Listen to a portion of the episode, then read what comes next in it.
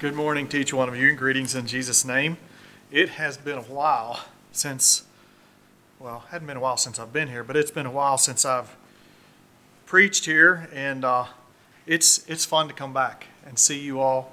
And God bless you for keeping uh, the flame burning while others have been gone.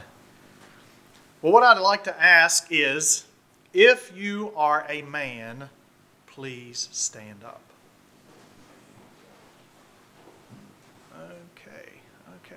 That's good. Okay, you may be seated. I was wondering when this break was going to come between a boy and a man, so I think I see that now. As I share this morning, I share as one that has not attained, and so, you know, we have ideals in life. And we all set a certain standard, or we have a standard in our mind that we think this is the way it should be. And you know, we have these ideals, and sometimes we think that others should live up to those ideals that we see, that we have set. But I think often we uh, fail to realize that maybe I am not myself stepping up to the plate and living like I should be living. You know, we have ideals for others, and we can see those and we can point those out. But are we seeing those ideals and maybe even pointing them out to ourselves? The reason I had the men stand, Joe, could you stand quick? Sure. Yeah, great. Okay. Here's another man for you. I had the men to stand. But as I observe churches, and you do too, as, as we observe churches, communities, and homes, it seems like there are a lot of men in this world turning away from leading out, turning away from leading in their home, leading in their church, leading in their community, turning away from basically leading anything except maybe their own selfish desires. And again, I, I share that I am right there human, human flesh and blood. I see men turning away because it takes too much time, it takes too much effort, or maybe my wife can do a better job of it. And in many cases, that may be true. Women can do a better job. But regardless of the fact that whether they can do a better job or not, men are supposed to lead out in the proper headship order, the way God designed it, and we need to follow that. And I think Satan is making inroads into our homes, our churches, our communities, and the world because men are not stepping up to the plate. Their men are not doing their job. And again, we need to be godly men, men that are going to take time out to lead out first in their own lives. And that's why I shared that disclaimer for myself, because I haven't always been there, and even today, I still fail in leading out and being a godly person. And sometimes in my own humanity, I fail to be that godly person that God is so calling each one of us to be. But we as men have been given so much. And ladies, I'm sorry, y'all can listen in today. This is mainly to the men, but along with that, you have your place, you have your job. But we have been given, all of us have been given opportunity to be, to be called the sons of God. We've been given the opportunity to sit with Him in high places and many times, and I want you to think about that, men and women, many times we squander that time away on things that we want to do and not the things that we should be doing. Things that we should be doing for the kingdom of God, for other people. In Romans 8, it says, For as many as are led by the Spirit, they are the sons of God. And it also says in Revelation, To him that overcometh will I grant to sit with me in my throne, even as I also overcame, and am set down with my Father in his throne. God has provided for us to be called his children, to sit with him in high places, and that is an ideal that is basically out of this world. But what are we doing to attain that? And I say that not only to the men, but to each one of us here. What are we doing to attain that?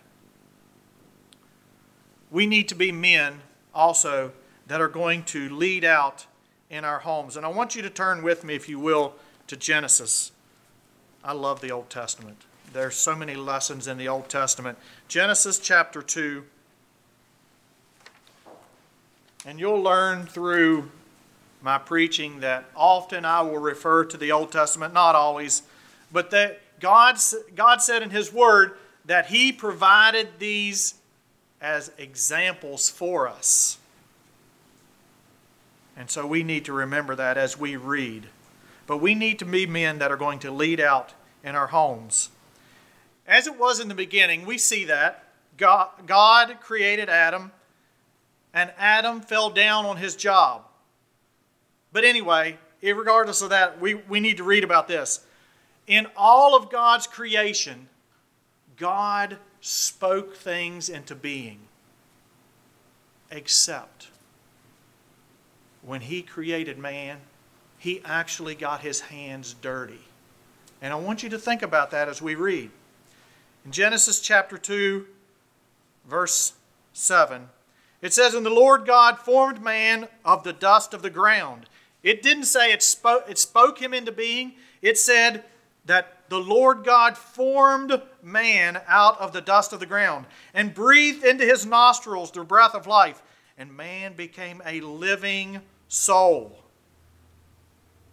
God reached down into that earth and pulled out that red clay. It says that this, this word, dust and ground, means ruddy or red or clay. And it says that God formed him and then breathed into his nostrils the breath of life, and he became an eternal, forever living being. And you know, we look at this church here as a mission outreach church, and that is so is. Because in all of the area around this, this small vicinity, Chestnut Ridge, Mabel Memorial Church here, Mabel Memorial Chapel, there are living beings, living souls, eternal beings that will go to an eternal home. Where will they go? Unless we are a part of the plan of reaching out of the gospel of Jesus Christ and doing what we are supposed to do, there are going to be many, many souls that go the way of those apart from Christ. And that's hard to imagine, and yet it does happen. Man became a living soul and God gave him some responsibilities. In verse 8, it says, the Lord, the Lord God planted a garden eastward in Eden, and there he put man, whom he had formed, and out of the ground made the Lord God to grow every tree that is pleasant to the sight and good for food. The tree of life also in the midst of the garden, and the tree of the knowledge of good and evil. Now, I want you to think about the sequence of events here.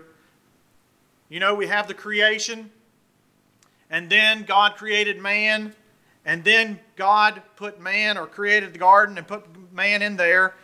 And then it says in verse chapter 2, verse 16, skip down a little bit. It says, And the Lord God commanded the man, saying, Of every tree of the garden thou mayest eat freely, but of the tree of the knowledge of good and evil thou shalt not eat of it. For in the day that thou shalt eat of it, in the day that thou eatest thereof, thou shalt surely die. Okay? Sequence of events. God created, then God created man, formed him out of the dust of the ground. Then God made the garden and put him there to keep it, and then he gave him a command. And this command that God gave Adam was very straightforward, it was very simple. He said, Of everything you can have, except for this one tree. And then he said what would happen to him if he did eat of that tree. His instructions were very simple, easy to follow. And Adam, being the son of God created in his image, was supposed to obey his father. Now, Joe, when you tell your boys to do something, is it just, well, is it just a suggestion?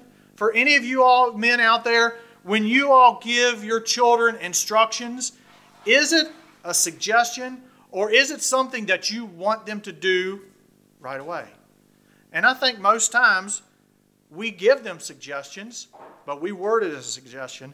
But sometimes we give them a, a, a commandment that they need to do. And we expect them to do that. It's called obedience. Adam was given the charge to be the keeper of the garden. He could pick from any of the tree except one. It was plain and simple. Each one of us could understand what God told Adam. Genesis chapter 2, verse 18. It says, And the Lord God said, It is not good that man should be alone.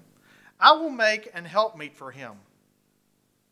And out of the ground the Lord God formed every beast of the field and every fowl of the air and brought them unto Adam to see what he would call them. And whatsoever Adam called every living creature, that was the name thereof. And I'm going to stop there for just a minute. What's really interesting to me in all of this, God formed Adam. He got his hands dirty. He reached into that clay and he formed that man and breathed into him the breath of life. And he made an eternal being just like himself, God. But then, as God created man to be in fellowship with himself, God and man in fellowship, God also recognized that man would not do well alone. I see God's humor in this. Because in God's humor, it says that it wasn't good for man to be alone, and so he created all of the creatures the dogs and the giraffes and the donkeys and everything.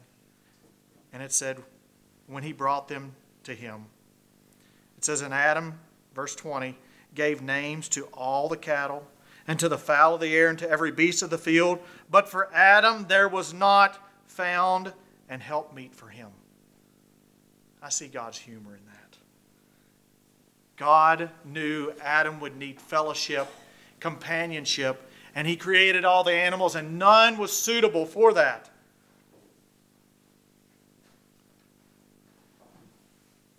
But God knew that Adam, like,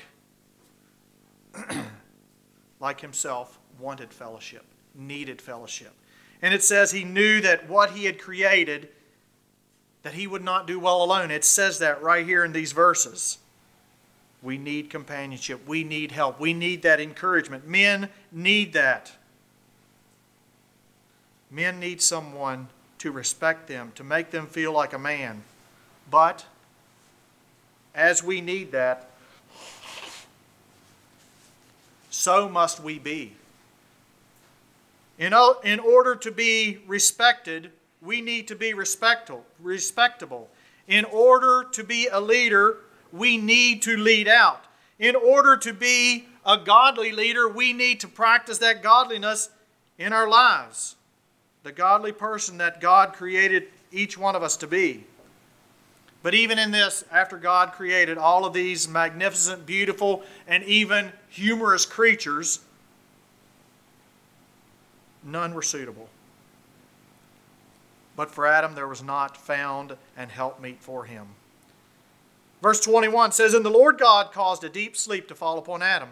And he slept, and he took one of his ribs and closed up the flesh instead thereof. Now remember, sequence of events. God created, God created man. He, put, he created the garden. He put Adam there to keep it. He gave him a commandment. He created the animals. None was found suitable. Then he created woman. And it says that he took one of his ribs. And I'm not sure which side it would have been. And it really doesn't matter. But he took a piece of that eternal being out of that eternal being. Something that was a part of his side, a part of his flesh, a part of his bone. And he took that flesh and bone out of man. And then he created the crown of creation, the perfect helpmeet for Adam. And the rib which the Lord God had taken from the man made he a woman and brought her unto the man. And Adam said, This is now bone of my bones and flesh of my flesh. She shall be called woman, because she was taken out from the side, from this rib of man. Eve was to be his helpmeet. She was to be his aid, his helper, and she was created out of man.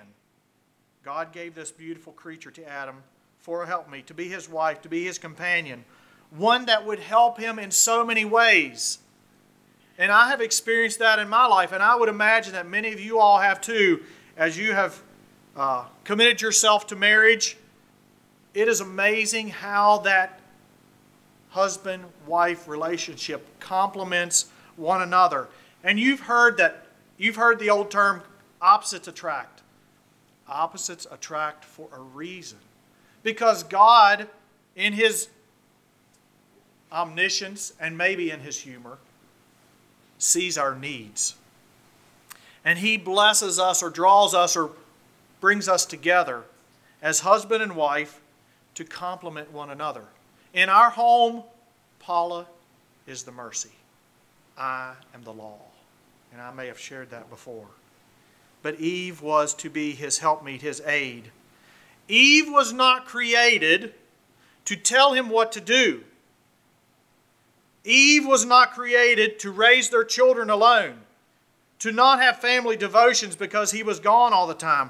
Eve was not created to assume all the responsibilities that Adam didn't want to do. But she was to be his support system. She was supposed to be his cheerleader, his encourager, his behind the scenes type of person. She was his deaconess. You look at the deacons in your all's congregations, and we see that they are there all the time doing things. At least that's the way it is in our congregation. They are there behind the scenes doing the work that's needed to be done without a lot of show, without a lot of pomp and circumstance, without a lot of recognition, and yet things are getting done. But she was to be his help, his aid. She was not created to grab him by the nose and lead him around wherever she wanted him to go. That was not the reason that Eve was created. She was created to be beside him from his side, out of his side, to return to his side, to complement him, to complete him, to complete that physical union. And it says in the New Testament, the two shall be one flesh.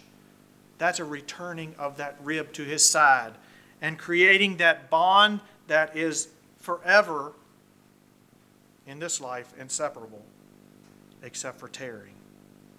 In the New Testament, the Apostles Paul speaking about the church and the proper way of to worship, the proper headship order, he said in 1 Corinthians 11, and I want you to turn there with me.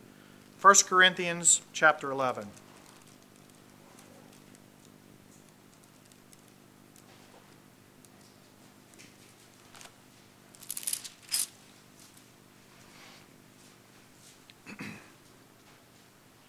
First Corinthians chapter 11, starting at verse 7.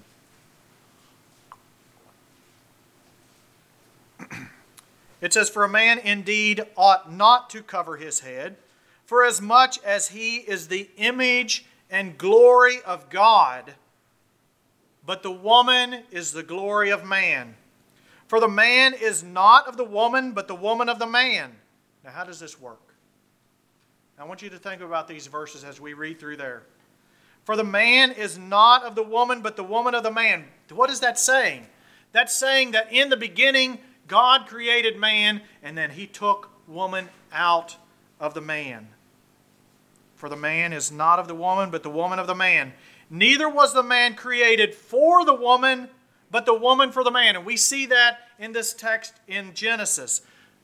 Eve was created to be his helpmeet, to be his sidekick, to be that returned flesh that would complete him as a physical being in union of one flesh. For this cause ought the woman to have power on her head because of the angels. Nevertheless, neither is the man without the woman, neither the woman without the man in the Lord. For as the woman is of the man, even so is the man also by the woman, but all things of God. Now, what, is these, what are these verses saying? Okay, we recognize that in the beginning, woman was taken out of man. But we also recognize that in the beginning, he was created male and female. And they were to come together in one flesh. And they were to propagate the population of the world, returning as one flesh. And then that one flesh would create other, being, other beings, other human beings, other eternal beings. And for it says, As the woman is of the man, even so is the man also born. She is of the woman. And so we see from the very beginning, Adam was created. He was given a direct charge. He was given responsibility. He was given a companion, a helpmeet, an aid. And then from there, men would come forth from generation to generation. But I want you to think about this.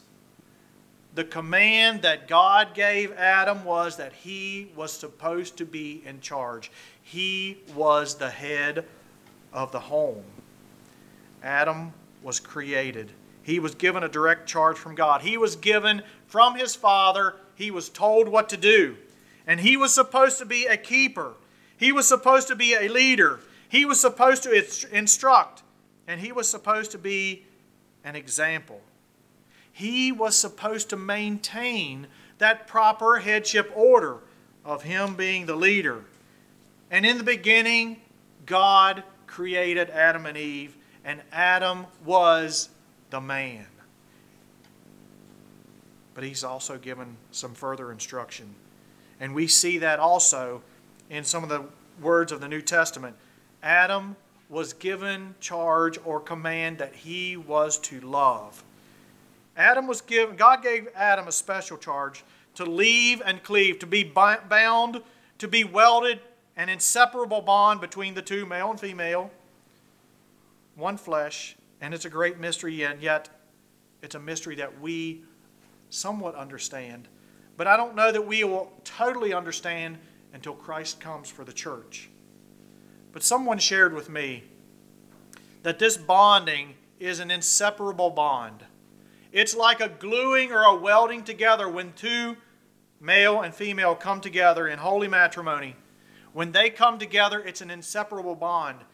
It's like running a welder down through two plates of steel. And oftentimes, where that steel will break will not be on the weld, but it will be off to the side of the weld. Someone also shared with me that a perfect example or a good example of this weld, this bond, would be creating a clay figure of a female, pink pink modeling clay with a dress, two legs. When we see a bathroom symbol, well, how do we recognize it? The women, it says it has a dress on it, two legs. The men, it just has two legs. And so you take this pink and you make the form of a woman with a skirt. Then you take the blue clay and you make it in the form of a man two arms, two legs, head, torso and then you bring those two together.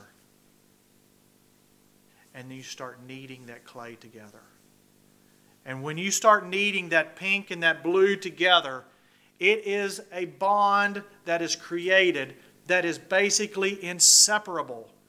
Because once that blue and that pink become intertwined through holy matrimony, through God's command, it cannot be separated without some type of tearing away, of pulling away. And when you separate those two lumps of clay from that one lump that God has joined together, you pull those two apart. What do you have on each side? You have blue and pink, and you have blue and pink intertwined because it's inseparable. And it's the way that God has designed it. But we see in the society we live in today the inseparableness of, or the chaos of, the separation of man and woman and the mixed up and the torn down. And it has affected our families, it has affected our churches, it has affected our communities, and ultimately it has affected the nation and the world. God created it for a specific purpose. And that purpose was to glorify Him. But also, with that, we are given separate charges. We are given different things that we should do. In Ephesians 5, verse 28, you may want to turn there. I'll be reading several verses. Ephesians 5.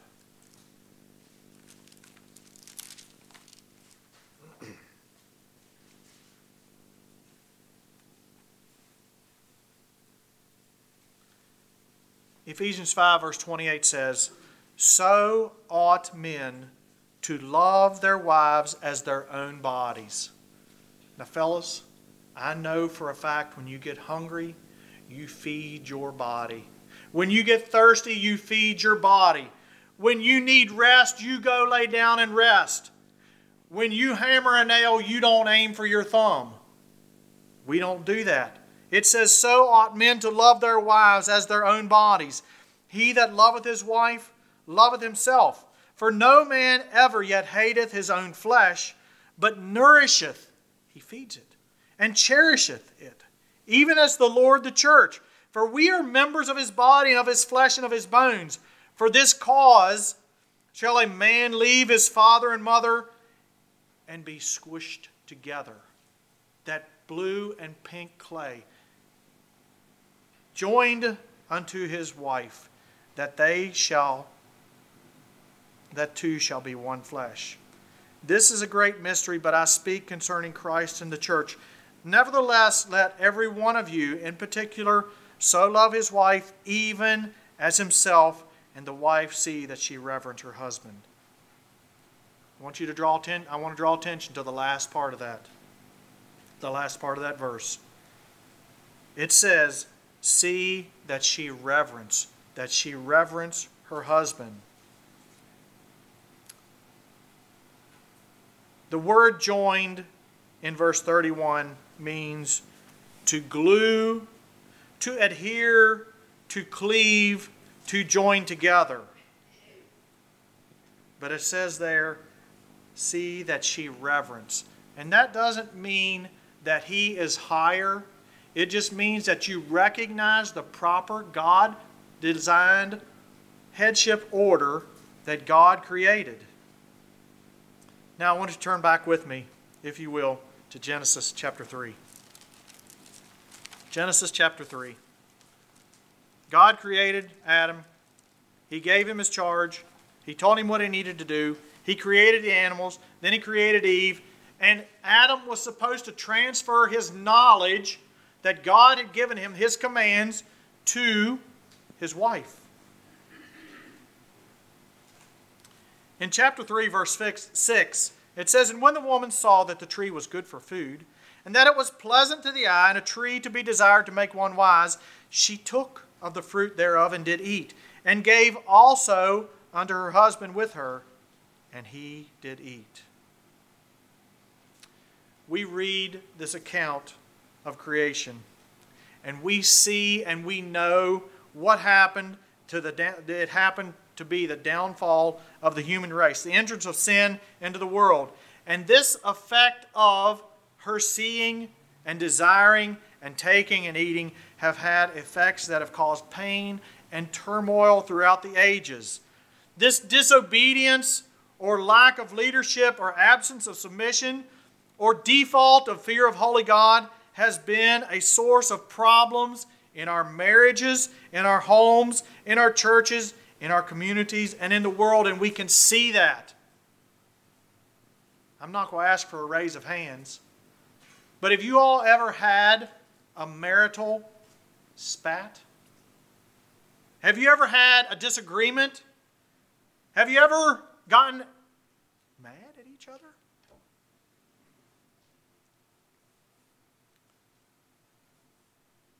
It is because of the curse of sin.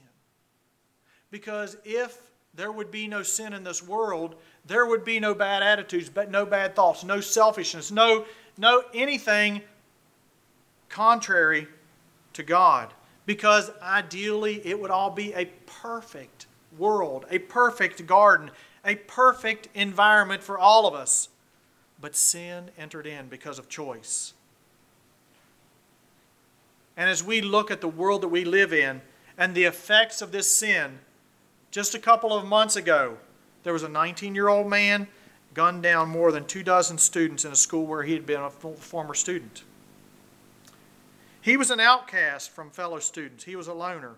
Someone who wanted and needed attention, discipline, order in his life. His parents had passed away. His father, several years ago, from a heart attack, and his mother just recently, in late November, late uh, 2017, in November from pneumonia. And this troubled young man went and did an unthinkable, unspeakable crime. But I ask you, who were this man's idols? Who were his mentors? Who were his guides? Who or where were the men in this young man's life? Men that are going to give leadership, that are going to give love, that are going to give guidance. Men that will give discipline and protection, something to look up to, something to respect. Where were they? In a perfect environment, they would be there. They would give that guidance, that leadership, that, that uh, instruction. And in the perfect environment of the Garden of Eden, Adam was supposed to give instruction to Eve. And yet, somewhere along the way, somebody fell down on the job. Our lack of leadership, and I say this, men, and also to the women, because sometimes we have responsibilities there as well in leadership positions. Maybe not in a home, a marriage, but, but oft, oftentimes we have leadership responsibilities. But our lack of leadership has eternal effects on those that follow after. I look at these children here. I look at our children. And I look at the children that are everywhere. And these children here are eternal beings that are going to live forever. forever. What are we doing as men or as women to instruct them so that they too can experience the eternal bliss of living with God, Jesus Christ, forever and ever in eternity. We have an opportunity before us. But what happens when we fall down on the job? Men, think about this. Oftentimes, when men fall down on the job, women pick up the slack.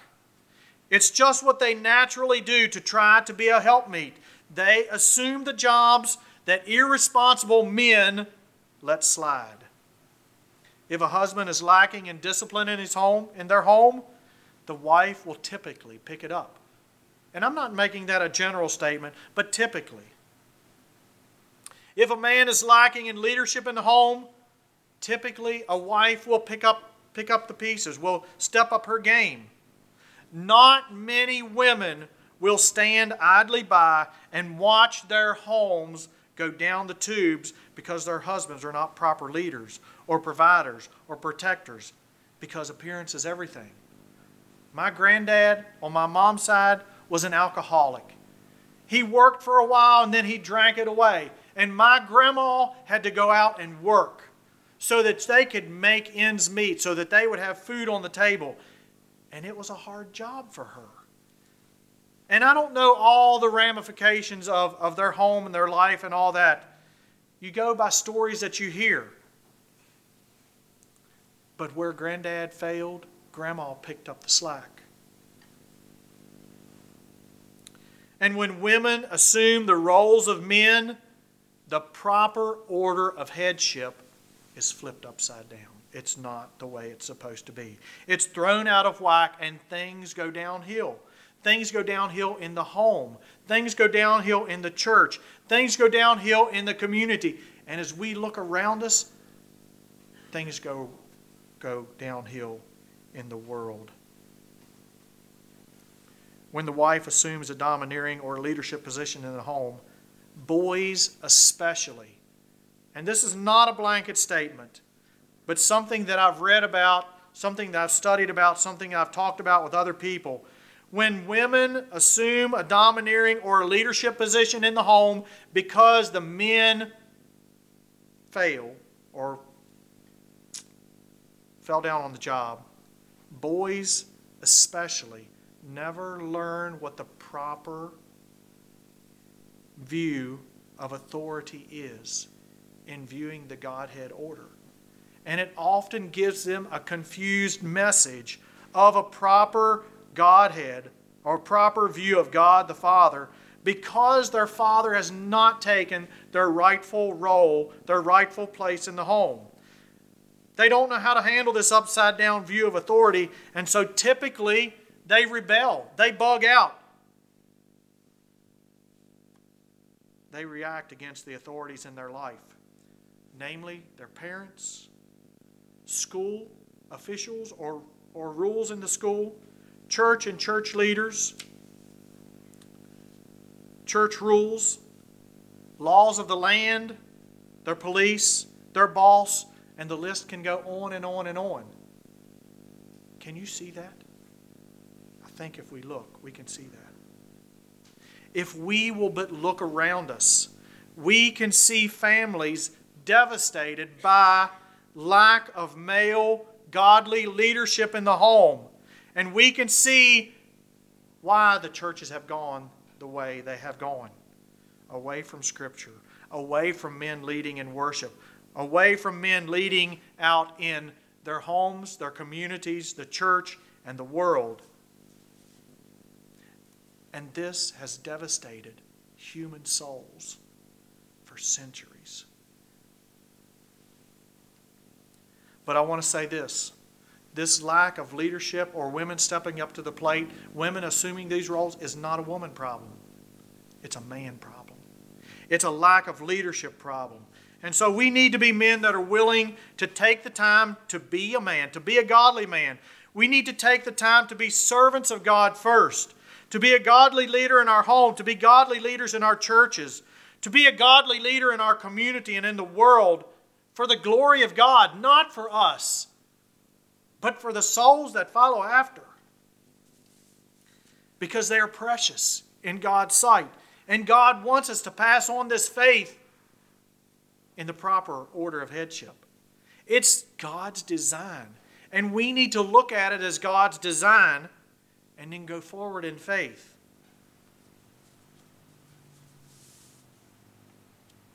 First Timothy, verse 4. I'm sorry, 1 Timothy chapter 4, verse 11. It says, These things command and teach. These things command and teach. This is not what I'm saying. This is what God is saying. Let no man despise thy youth, but be thou an example of the believers in word, in conversation, in charity, in spirit, in faith, in purity. Till I come, give attendance to the reading to exhortation, to doctrine. Neglect not the gift that is in thee, which was given thee by prophecy, with the laying on of hands of the presbytery. Meditate on these things, and give thyself wholly to them, that thy profiting may appear to all. Take heed unto thyself and unto the doctrine, and continue in them. For in doing this, catch this last phrase Thou shalt save, I'm sorry, for in doing this thou shalt both save thyself and them that hear thee. And that's my challenge to myself and to each one of us that we can give attendance to these commands, to this godly design that, that God Himself implemented, and that He has entrusted us to step up to the plate and to be the people that we are supposed to be. Men being the godly leaders, women being that support team, that, that cheerleader, that helpmeet, that completion of an eternal being in one flesh. And it needs to be for the glory of God and for the saving of souls. May we be challenged to this end.